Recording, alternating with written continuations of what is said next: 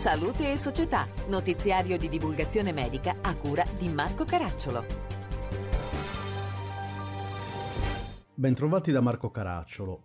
Presentati a Milano i nuovi bandi Roche per la ricerca clinica e per i servizi in sclerosi multipla. Marco Strambi ha intervistato Anna Maria Porrini, direttore Medical Affairs di Roche Italia, Mario Alberto Battaglia, direttore generale AISM e presidente FISM, e Nino Cartabellotta, presidente della Fondazione Gimbe. Parte la quarta edizione dei bandi Roche, il primo dedicato alla ricerca clinica a supporto delle figure di data manager e infermieri di ricerca il secondo per i servizi a supporto di soluzioni innovative per persone con sclerosi multipla. Le candidature sono aperte sul sito roche.it fino al 15 settembre 2023. La ricerca è importante che sia una ricerca di qualità e quindi sono fondamentali figure dedicate, eh, figure qualificate. In questa direzione va il bando per data manager e infermieri di ricerca. Dall'altro canto il bando dei servizi vuole proprio eh, andare a cercare soluzioni innovative che possano favorire il percorso eh, diagnostico terapeutico, gestionale e assistenziale per i pazienti con sclerosi multipla. Quindi un filo conduttore conduttore comune, innovazione e sostenibilità, una stessa declinazione, ricerca e servizi.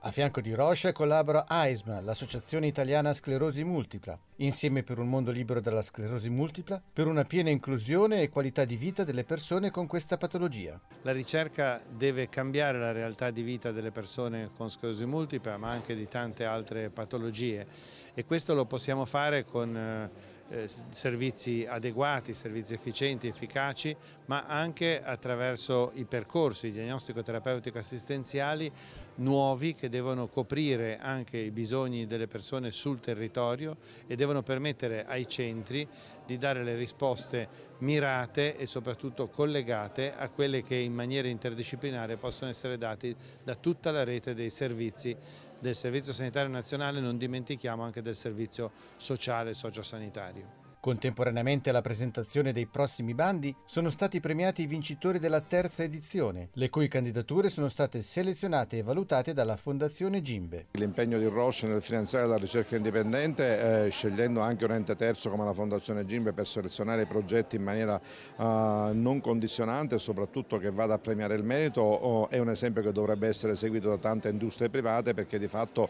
la ricerca finalizzata agli interessi industriali segue delle altre linee. Qua invece sono le idee dei ricercatori che vengono messe al centro diciamo, del sistema e sono quelle che poi vanno a produrre conoscenze utili per il miglioramento della salute. Quali sono i bisogni insoddisfatti dei pazienti con colite ulcerosa? Elisa Spelta. La colite ulcerosa è una malattia infiammatoria cronica dell'intestino, è una patologia debilitante e stigmatizzante con un forte impatto sulla qualità di vita del paziente. Questa patologia colpisce circa 259 persone ogni 100.000, spesso nel pieno della vita attiva e la sua gestione presenta diversi bisogni clinici insoddisfatti. Ne parliamo con Salvo Leone, direttore generale di Amici Italia, l'associazione nazionale per le malattie infiammatorie croniche dell'intestino. Diciamo che i bisogni insoddisfatti dei pazienti con colite ulcerosa sono diversi. Io li, li legherei più che altro alla fase della vita della persona perché sono bisogni diversi da persone anziane, persone giovani, donne che vogliono avere dei figli e, e sono anche legate alle, alle, fasi di attività della malattia. Se la malattia è attiva, una persona con queste patologie ha dei bisogni che sono totalmente diversi rispetto ad una persona che ha una malattia diciamo in una fase non attiva. Quindi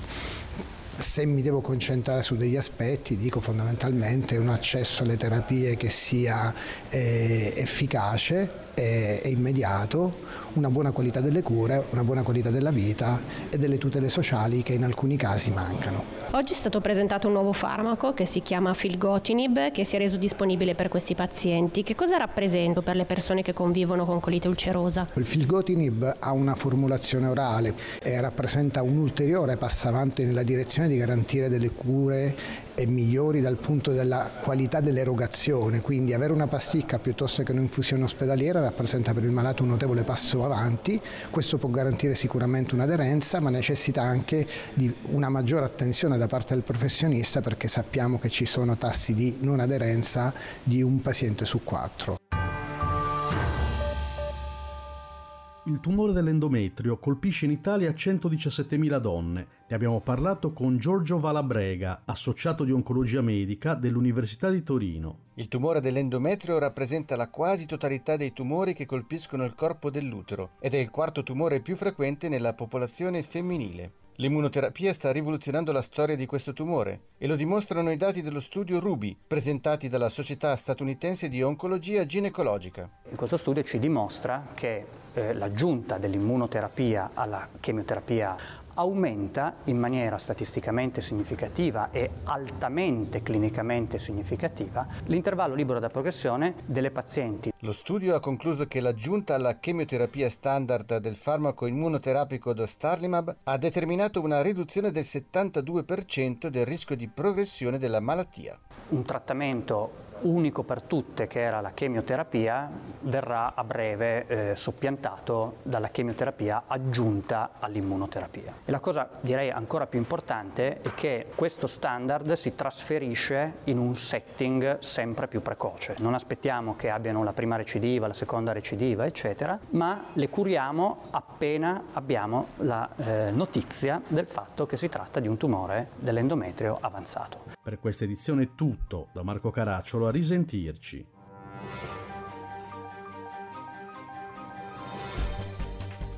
Abbiamo trasmesso Salute e Società, notiziario di divulgazione medica a cura di Marco Caracciolo.